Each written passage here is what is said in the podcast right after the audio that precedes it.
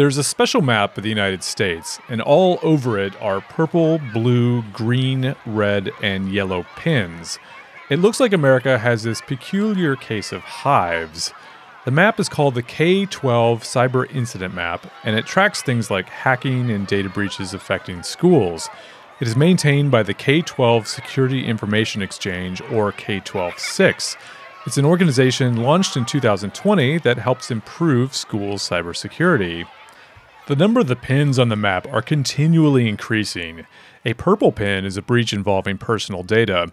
A blue pin marks a successful phishing attack. Green pins are denial of service attacks. Red pins are a kind of catch-all for all other cyber incidents. And lastly, the yellow pins. Those are ransomware attacks. K twelve six adds to the map based on public reports of incidents, but what's on the map is just what's surfaced publicly, and it is by far an underestimate. It's maintained by Doug Levin, who is K twelve six's co-founder and national director. From, you know, I, I'm mostly tracking English-speaking media, but I've certainly seen incidents happening pretty regularly in the U K and Canada, occasionally pick up stories uh, in Australia and India. But there's no reason for me to believe this isn't happening across Europe and South America uh, and yeah. even in Africa as well. If there are two industry verticals where launching a ransomware attack isn't even close to a fair fight, it's those against schools and hospitals. Schools deliver education, hospitals deliver medical care. Both are essential services that, especially after the last two years of the covid nineteen pandemic, do not need any more interruption. And it's not just that ransomware gangs encrypt a school's data. At times, they've also stolen personal data of students, and as a school district is feeling the pinch, they've released that personal data. According to the security firm Emsisoft, ransomware gangs have published data from more than twelve hundred K twelve schools in the U S. One of those yellow pins on the map represents Rockford Public School District two oh five in Rockford, Illinois. It's a city of one hundred fifty thousand people northwest of Chicago. It was once known as the fastener capital of the world due to its prodigious production of screws and bolts. The school district encompasses more than forty schools and twenty-seven thousand students. In September two thousand nineteen, it was infected with ransomware. Jason Barthel is Chief Information Officer for the school district. And the, the very first discussion we had was, uh, can we have school the next day? Uh, we didn't know whether or not that was going to be feasible, especially because many of our systems, including our transportation system and our bus routing system, was all uh, impacted by this. What happened to the Rockford School District is emblematic of what school districts face fighting off ransomware gangs. And there's even a new concept, the Cyber Snow Day, where cyber incident means school is canceled. Snow days are generally rare events reserved for bad winter weather. But even for companies with large security teams, it is difficult to seal off every vector of attack. For school districts, the challenges and obstacles are numerous. The ratio of I T staff to number of devices and systems is huge compared to other industries. And I T staff count security as one of their jobs, not their only job. This is the Ransomware Files. I'm Jeremy Kirk.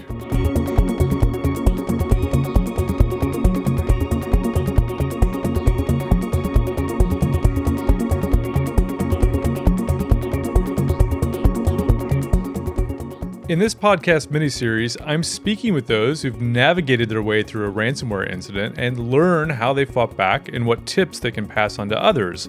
No ransomware infection is ever welcomed, but there's invaluable knowledge gained. There should be no shame in getting infected, but it's important to share the lessons.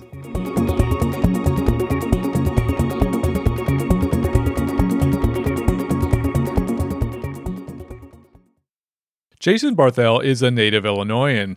He grew up not far from where he works now, just west of Rockford in a rural area near Baileyville, Illinois. His mother raised him, as well as four of his brothers, in a house on the grounds of a produce farm called Ivan's Farm. The farm grew just about everything: corn, potatoes, melons, strawberries, tomatoes, and more. They'd load up the produce and take it to a stand where people would stop by and pick up whatever was in season. Uh, I was a uh, uh, lower income kid growing up, uh, just a single family. I was, I think I was working forty hours a week before many were uh, out of elementary school at my same age on a farm, produce farm. He enlisted in the U S Army. When you serve in the Army, you get what's called an M O S, or a military occupational specialty, which is a long way of saying a job. His M O S was twenty-five uniform, which in U S Army speak is Signal Support System Specialist. He served in Iraq, but his trajectory shifted after what happened on May nineteenth, two thousand six. On that day, Jason humbly describes it as getting a bit banged up while he was driving a Humvee. It was a traumatic brain injury, or T B I. We we went out, uh, we were a three Humvee convoy. We drove through an Iraqi police checkpoint, and uh, I was the third of three vehicles, and I had two, I uh, basically it was two daisy-chained Uh, one fifty-five uh, artillery shell rounds that were daisy chained together that blew up on my door. So, um, I, uh, and I was the driver at that time. So I was unconscious. I don't remember anything, uh, but I do have all the pictures. Um, and then we end up uh, rolling uh, off the bank too. And I rolled the vehicle over off the, by the, just on the bank of the Tigris River there. So uh, had a little, have a little bit of T B I. I've I got all my fingers and toes. The Lord was good to me. Uh, and I'm still highly functional. But uh, at the time, my wife was eight months pregnant with our second child. Oh, my. Uh, so she, it was pretty stressful for her. Amazingly, even after that, he went back to Iraq and finished his tour. As they say in the U S Army... So, hua requires some explanation. One U S general describes the meaning of the word hua as representing sheer determination and perseverance. People in the U S Army say it all the time. It can mean an affirmation, a battle cry, or an expression of esprit de corps. Jason's return to Iraq after his injury certainly exemplifies hua, but it was clearly time for him to leave the Army. He was eligible for tens of thousands of dollars in education funds. He got his associate's degree, then his bachelor's degree, and then two master's degrees. As he was working on his education, he was also working his way through various I T positions in Winnebago County in Illinois. He was eventually hired by Rockford Public Schools in two thousand eighteen. When he arrived there, he immediately noticed something was amiss with its I T security. And I remember pulling up in the parking lot first day, and I'm always picking around and see what I can find, see what I can get into. And I was able to use my personal computer uh, to connect to the guest wireless. And I had uh, quick access to the cameras via their R T S, R T S P streams uh, through the guest wireless, which, and then that, that right away said, we've got a little work to do. And intruders were not far behind. In July two thousand nineteen, the district experienced a minor ransomware attack. Jason says there was just minimal damage from that one, but he believes the same threat actors became involved in a much bigger attack against the district two months later. That ransomware attack started around ten p.m. on September fifth, two thousand nineteen. Now, this is the point in the podcast where I usually say, walk me through the day of the attack, but somebody else is going to do that for me, and he actually did this about two and a half years ago. Earl Dotson Junior is the Chief Communications Officer for Rockford Public Schools. He also runs the district's monthly podcast, which is called two oh five Vibe. Earl did an almost hour-long podcast episode interviewing Jason just a couple of months after the attack, which is really extraordinary. Most organizations do not want to talk about their ransomware attacks at all. What Rockford and Earl did with the podcast was extraordinarily transparent and frank. And here's an excerpt.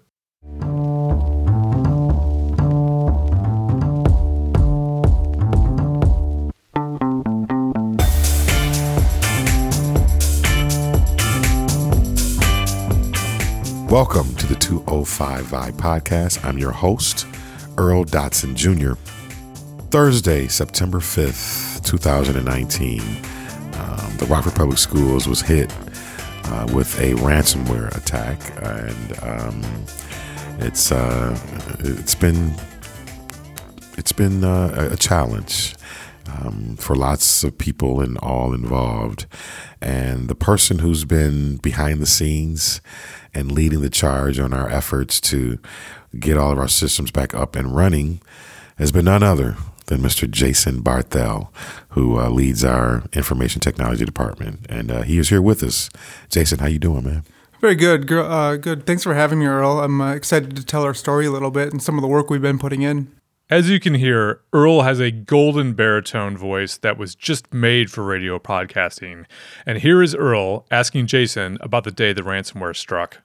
So Jason, uh, that that that day, that that that day in September, early September, where where were you? Where were you when on this this day of infamy? When when uh, you first you know caught wind of something was wrong here? Thanks, at the boy, I, I remember system. It very well. Um, I, it was actually the the night of the first Bears game, uh, and the Bears were playing not so well. They, that was the first game of the season that they lost. So I was already the, the game was just started wrapping up. Uh, And I was already a little aggravated because of that. So uh, I was starting to get a few text messages on my phone because we've got a monitoring system on our uh, for the district to know uh, certain things. So we were seeing some servers uh, in the district. They were showing that they were rebooting or shutting down. And sometimes it happens at night if there's maintenance going on or if we're applying updates. That'll com- commonly happen.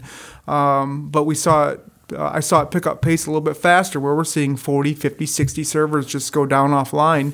Um, uh, so we monitored, and typically we'll look at it for, you know, five, ten minutes because sometimes we'll get an all-clear report if they decide to reboot, but we weren't seeing that. Uh, so I also remember at that point I was going to quick uh, run upstairs and notice that uh, I got a little uh, King Charles uh, uh, uh, dog uh, last about a year now, a year ago now uh, for the for the kids, and it decided to uh, to wet on my bed. So that also added to my aggravation. Uh, I'm still going through that uh, uh, that potty training phase a little sure, bit, but sure. uh, so I already uh, had some things going on. So I decided to remote in uh, from uh, my laptop at home, uh, which was a district issued laptop, and and logged in to see what was going on and tried to restart some of those servers, and we were noticing they were not restarting. Uh, and then uh, I eventually got kicked off uh, where I couldn't even remote in. It kicked my it kicked my V P N off. So I had to drive into the office, and that was I probably got it. And that was all this was going down probably ten, ten thirty at night. Uh, and I got into the office and was able to uh, look and see we had many of the servers with a, a, a an extension. Uh, uh, so. As an example, what I mean by extension is like if I have a P D F file for Adobe Acrobat Reader, it's file name.pdf. Well, this had a specific extension at the end that would indicate uh, that it was an encrypted file. So that's why the servers weren't, weren't restarting because uh, they had been encrypted. And uh, so once we figured that out, we immediately went and un- uh, literally disconnected uh, uh, ourselves from the internet to stop the the proliferation of the da- of the of the uh, encryption that was happening. And then started to assess the situation at that point. I think uh, I remember uh, very vividly uh, getting in here probably uh, about eleven thirty or so at night, and uh, uh, I was here for about thirty-eight hours straight uh, with our team going through and understanding the sheer, uh, you know, really what happened and, and analyzing, you know, where are we at, what do we have, uh, you know, how can we recover, and some of the things we were looking at very closely were our core business systems. We were fortunate because we had just gotten paid. Uh, so the paychecks had gotten out. So we knew we had between uh, really that Friday morning until uh, uh, really just a few days to just to get Business Plus back online so people could get paid for the next go round, which finance was outstanding. Uh, we, we were able to accommodate that and also uh, get uh, eSchool and the student information system at least uh, to a point where it was functional to do attendance and things like that. The district used Microsoft's Hyper-V as its virtualization platform, and most hosts appear to be encrypted. The extension on the encrypted files indicated it was the Ryuk ransomware. Ryuk appeared in two thousand eighteen and is the product of a suspected Russian cybercriminal group called Wizard Spider. The group's Ryuk ransomware had a massive run for about two years, but now it's faded. But the group behind it is still around, and experts believe it is responsible for another prolific type of ransomware called Conti. The effects of the ransomware on the district were devastating. Upwards of three hundred servers were encrypted. Several weeks of its backups were also encrypted. Some five thousand Windows machines were infected, which means they all needed to be re-imaged. The district had no phones, it had no email, its bus routing system was affected. All up, more than ten terabytes of data, which comprised four to six million files, were locked up.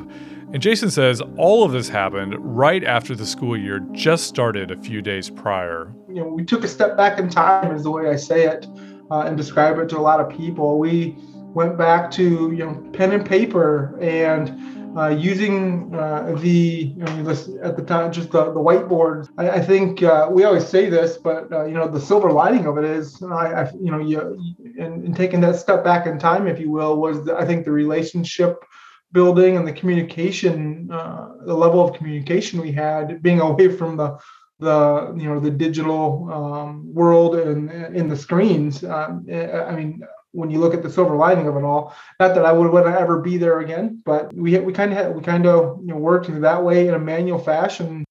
There were also decisions and challenges in how to communicate the district's paralysis to parents, the public, and the news media. Kathy Bayer works with Earl and is Senior Communications Manager with Rockford Public Schools. Here she explains how they decided to transition from calling what happened as just a tech outage to a ransomware attack. Thank you. I don't I don't have a great, beautiful radio voice like Earl does. Yes, but she does. Anyway, um, no, I, I remember, um, yeah, school had started and then everything just went out. It was it was it was bells, internet, email, literally everything, phones. Um, and I remember just calling it a tech outage. And it was the end of the week. And I remember over the weekend having the conversation, like, some people online were asking if it was ransomware because we just kept saying tech outage, bear with us, we'll provide more information when we can. And then I remember having the conversation with Earl about, like, once we know it's ransomware and people were already suggesting that, we got to just call it what it is, right? And, uh, we were kind of, were we rewatching Game of Thrones at the time? And I was like, remember, did you watch Game of Thrones? Like, remember the scene with Lord Varys and Tyrion talking about how many people know this great big secret, right? Well, eight people. Okay. And Varys says, well, once eight people know, it's no longer a secret, it's information. So at that point, we were thinking, well, people in I T knows, all of cabinet knows, we're talking about communication plans like, sooner or later, hundreds and then thousands of people are, are going to know. We need to just call it what it is. Um, working in communications, I say a lot, people can handle anything. They can handle any sort of information if you tell them, right? Be upfront, be open, be honest. You have to tell them what it is. Um, so we called it ransomware.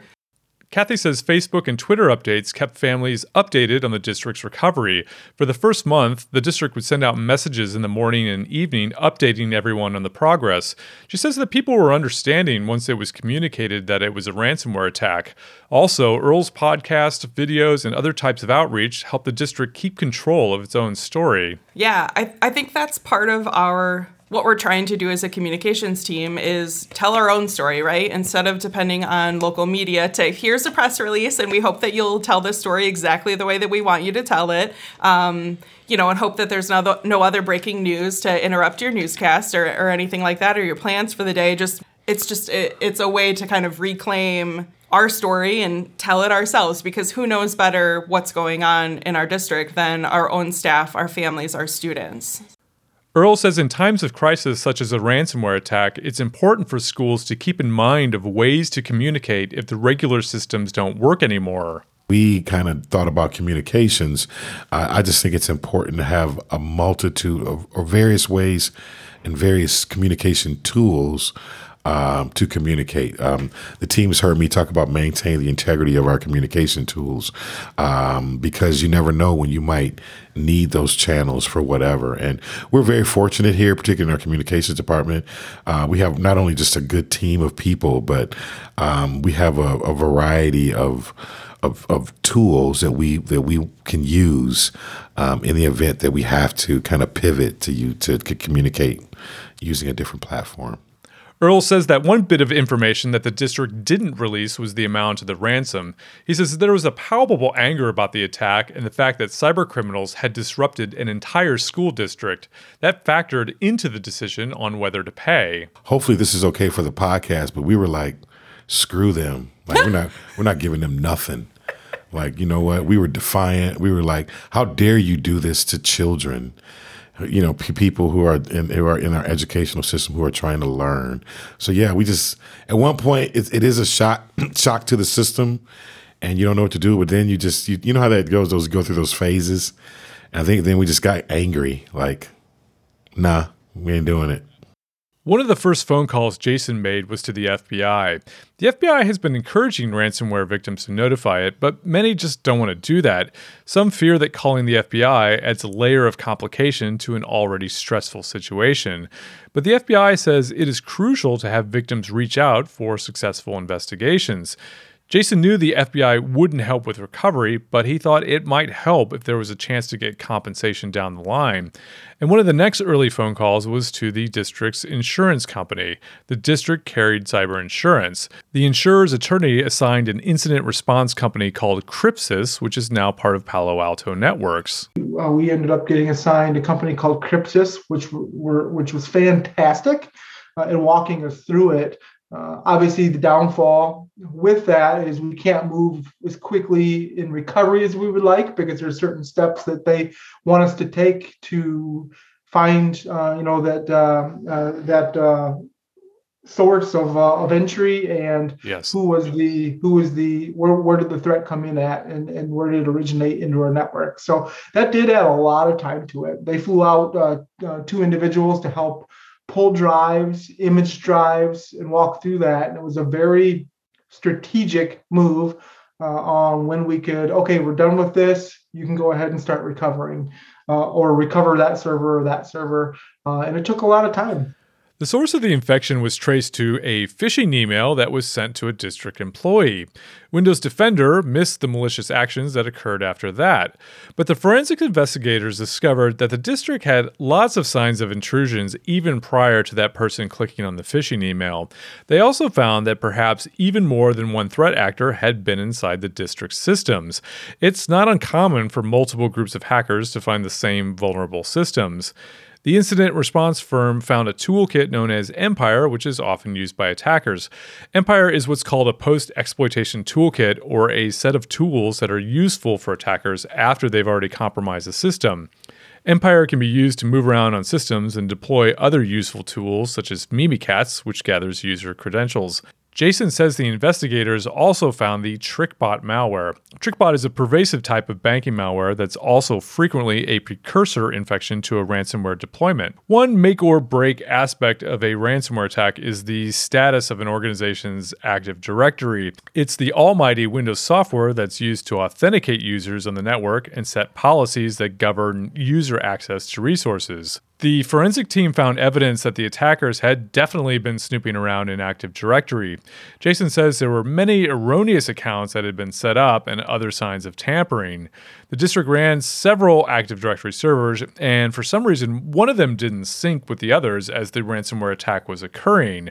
That turned out to be fortunate since it was the one that provided the foundation for recovering that system, Jason says. It took us a few days to do that, but we were able to Uh, pull our domain uh, back up with uh, a pretty high degree of integrity. Despite the vast damage Ryuk had wrought across the district, Jason says paying a ransom wasn't on the cards. That was due to both Jason's opposition to paying cybercriminals money and also the fact that the district could continue to make payroll. The very first question that came out from our C F O, can we get people paid? Uh, and that was, I think, really the determining factor. Uh, you know, my just from sheer principle, and I had been through an incident uh, a number of years back for a small municipal police department that had experienced a ransomware where they actually paid. They had no backups, they had nothing, um, and we were we were a service provider for them at that point. But uh, you know, my, by principle, I did not want to pay the ransom because I knew what that it meant a lot of things. One, we don't know who we're paying. Are we breaking any rules? Are we paying nation states? Uh, And we just don't know that, um, you know, plus, not to mention, yes, it's, you know, the insurance company, if if the ransom is less than what the recovery is going to be, they'll tend to, to drive you that direction. At the same time, it's making the problem worse because we're funding this uh, nefarious organization that is going to take those funds to get better and do this more. So, you know, by principle, you know, when we sat down and I did say, yes, we can get payroll up and running. We were very fortunate at this point because we had just finished uh, payroll uh, that previous Friday. So we had a couple weeks to work with before we had to get things up and running for payroll. Um, and once we determined that, we said we, you know, and we continued to assess, you know, we very quickly determined that, no, we're not going to pay this ransom. The district's backups had been affected, and some had either been encrypted or had been deleted. The attackers deleted about two weeks worth of a type of Windows backup called shadow copies. Early versions of the Ryuk ransomware would use an interesting technique to meddle with shadow copies. By resizing the storage for shadow copies, the backups would sometimes just disappear. Ryuk was also known to use the v s s admin dot e x e command, which is used to manage shadow copies, and then just simply delete them. But the district's older shadow copies were okay. That was fortunate because many of the district's staff were in a panic about the so-called H drives. Now, the H drives were local file shares, sort of like the My Documents folder in Windows. Staff just put all their files there, years and years of files, like maybe up to fifteen years for some staff. Early on in the process, we did not know if those would be recoverable, and that's years and years and years. We got through probably two and a half, three days, and we found a snapshot of those uh, uh, of the of that of those file structures and those directories, and uh, because we use what's called the D F S share for those, and we were able to recover those. So I think as we kind of navigated through just such a a disaster or a nightmare, that really kind of pepped everybody up on the I T team, and that was a, a real big win early for us to be able to pull all that back. The district also used backup software from Veeam and H P's Nimble Storage, which, as it sounds like, is a storage product. Nimble retains snapshots, which Jason says came in handy for its enterprise resource planning, or E R P, data. Really what our saving grace is, was while, while we had some backups that were encrypted, we found some snapshots of servers on the Nimble Uh, sand that we had that weren't touched. And we were doing snapshots of our financial uh, platform, our E R P there, very, very frequently, uh, a couple times a day. So we had the database, but we didn't have the application. The district used an E R P application called Business Plus for its finances. It's developed by a company called PowerSchool. Jason says PowerSchool lent a helpful hand by taking the database and hosting it in the cloud. It took about four days to upload the database due to its size, but the financial system was up and running shortly thereafter. Managing the recovery took some careful decisions and planning. At the time, Jason just had a staff of forty-two people, but only four people actually worked on servers and network administration. Another three or four worked on information systems and services, which covered things like databases. Overall, it was a pretty small staff, but they took it step by step. They didn't really have an incident response plan at the time and hadn't practiced what it might take to recover. But they formed an incident command comprised of cabinet-level teams, department heads, and the district superintendent. They met every two hours for the first several days after the attack to make key decisions on what were the most important systems to prioritize for recovery. After payroll, second on the list was the student information system.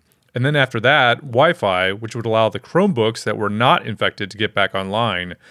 But even two months on from the initial attack, when Jason spoke to Earl for his podcast, the district was still in the thick of recovery, and those sought-after H drives hadn't been restored yet. It was tough, long work, but as they say in the Army, hooah. I will say, morale, it was tough. Um, I think uh, encouragement, constant encouragement with the team, uh, letting them know that we're going to get through this, you know, providing that leadership, and um, and and I think helped a lot. And then again, like I said, making sure you're feeding them and keeping them going, and then giving that, that giving them that downtime uh, when when when we could through the process was helpful.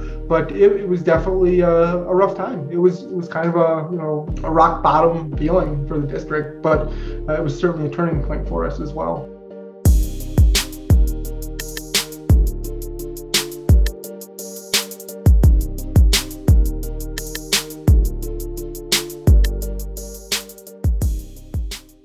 The disruption to schools from a cybersecurity incident such as ransomware can be multifold, and Doug Levin of K twelve six says early two thousand twenty-one appeared to be a high watermark for just how disruptive these incidents were becoming to schools. The term Cyber Snow Day emerged in the last couple of years, and it was originally intended to mean that instead of getting the day off from school due to bad weather like in the old days, school would continue at home via online learning. But the term is also being applied to disruptions caused by cyber incidents. Here's Doug. But what started happening at the beginning of last school year was that in having to respond to school cybersecurity incidents, schools had to cease operations. And even if they were in person, they sent students home. They couldn't route their buses. They couldn't operate the point of sale in the cafeteria. Their phone systems are I P-based, so they went down. A lot of the physical security systems in school districts are also I P-based. And so they weren't working, door locks, video camera systems, right? And so they couldn't guarantee the safety of students. Um, so much of the teaching and learning that happens is, is taking advantage of devices in the internet, and they couldn't use those. So we have seen now, in response to school cybersecurity incidents, schools having to close for days or weeks. And in the case where a school district uh, is trying to recover on their own from this incident, you know, these sorts of incidents, it can be months and months before they're fully operational again. Doug says that the ransoms requested and those paid are also rising. Um, we've certainly seen a spike in and a steady drumbeat of ransomware incidents. Yes, um, that have been affecting schools, and those have been, you know, evolving as well. So now they routinely involve um, the exfiltration of data uh, where they did not before. You know, way back in twenty fifteen, twenty sixteen, way back. Uh, you know, that was maybe a, a ransom demand might be in the order of five or ten thousand dollars to be paid in cryptocurrency. It wouldn't be unusual for that figure to be, uh, you know, well over a million dollars uh, now. Um, you know, and uh, rather publicly, school districts have been uh, reported to have paid ransoms in the hundreds of thousands of dollars, several hundred thousands of dollars. Yes. Anecdotally, I'm aware of instances where school districts or their insurance providers may have paid a million or two million or more to these threat actors. My to, goodness. Yeah. And of course, that is the opposite of a virtuous circle. Every time a school district does that, they're just encouraging others, uh, other threat actors, other ransomware groups to continue to target school districts. And there's still a handful of ransomware uh, gangs that that routinely are targeting U S uh, school districts all across the country. The U S has recognized the problem and is taking action. In October two thousand twenty-one, President Joe Biden signed into law the K twelve Cybersecurity Act, which marked the first efforts by the federal government to address the growing problem. The law requires the Cybersecurity and Infrastructure Security Agency, known as CISA, to conduct a study of the cybersecurity risks facing schools. CISA will then create cybersecurity guidelines to counter those risks and also develop an online training toolkit for school officials. Now, schools aren't going to be anywhere near the defensive level of, say, an investment bank anytime soon, but any improvement is a step forward.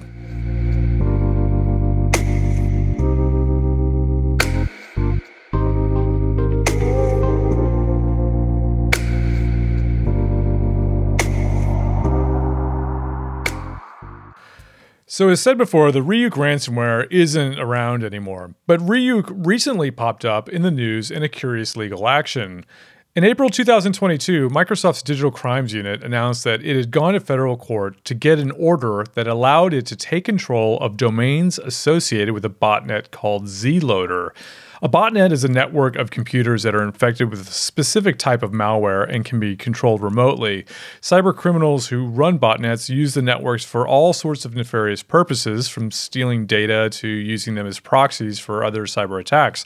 The court allowed Microsoft to take control of sixty-five domains that ZLoader's operators used to control the botnet. The court also gave Microsoft control over more than three hundred other domains that its operators could potentially use to regain control over their botnet.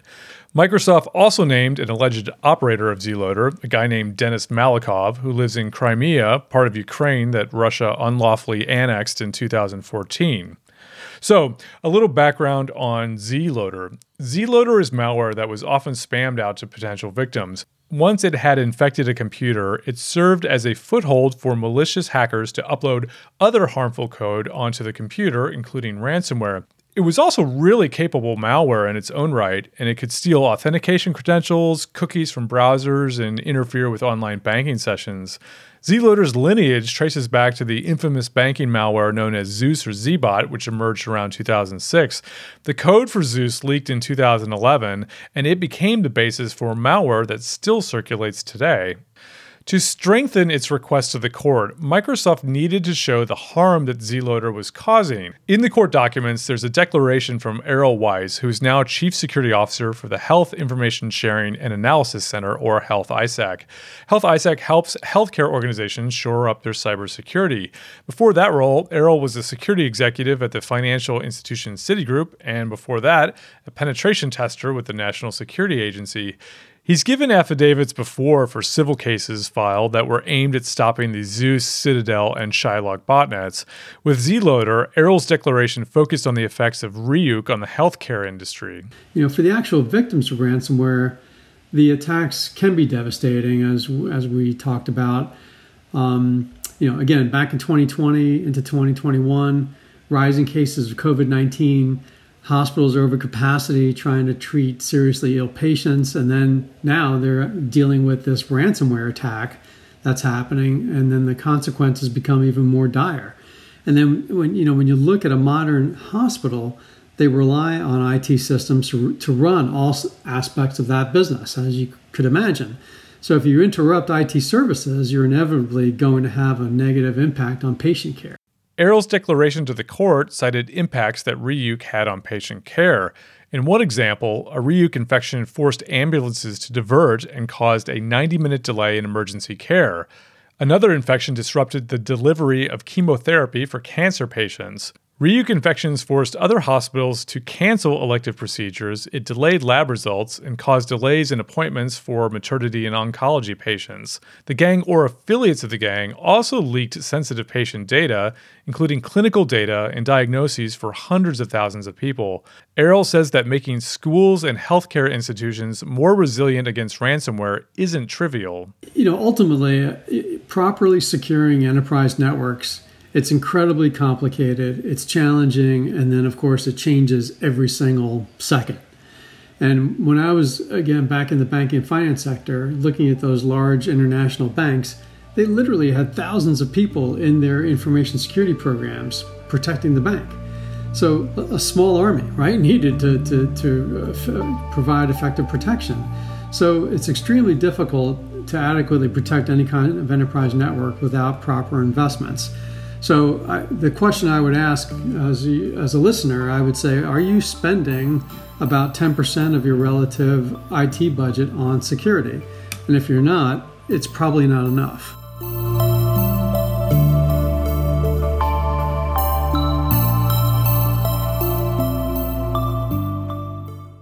Jason says that the Rockford Public School District is now in a far better position than when he arrived in two thousand eighteen. It's strengthened security controls in its Office three sixty-five environment. Also, an effective cybersecurity awareness and anti-phishing program has dropped click-through rates on phishing emails from a very high forty-three percent to well below ten percent. And I, I will tell you, that was another one I took a little bit of flack from when we started doing Uh, you know, phishing campaigns and things like that, that, you know, people weren't happy um, because, uh, you know, it, it added time to their day. You know, should I click on this email email that I got or not? So we're really strengthening um, our, our end users' uh, knowledge and awareness and knowing what to look for when they get a weird email coming in.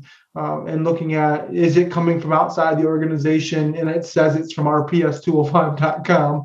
The district is also following the National Institute of Standards and Technology's cybersecurity framework. That's a guide for organizations to help them reduce their overall risk. Jason says multi-factor authentication is in place, although that proved to be a hard sell. Its endpoints have been upgraded to endpoint detection and response software, which will hopefully detect intrusions quickly. The district has also set up a full disaster recovery site that's running a clone of its on-site network, including the storage area network, application, and databases. Always come out better from these things than what you went into, um, and there's things, you know, you don't know what you don't know. Um, and there's always, a, you know, we found a silver lining in this particular event, uh, whereas uh, we were able to uh, really expedite our security uh, process. And, you know, we had a great, a great board uh, and a great uh, administration that helped push this along and get us much more secure. Um, and that uh, you'll be okay. Um, it's, it's not always fun, um, but I think we are uh, battle hardened, hardened now.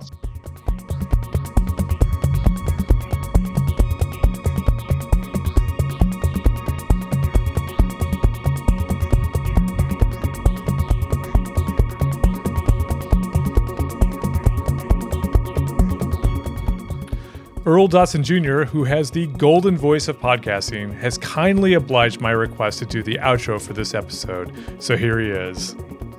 This episode of The Ransomware Files was written, researched, edited, and produced by Jeremy Kirk. The production coordinator is Rashmi Ramesh. The Ransomware Files theme song is by Chris Gilbert of Ordinary Weirdos Music. If you enjoyed this episode of The Ransomware Files, please share it and leave a review. It will help keep this project going. The series has its own Twitter handle, at Ransomware Files, which tweets news and happenings about ransomware. And Jeremy is on Twitter at Jeremy underscore Kirk.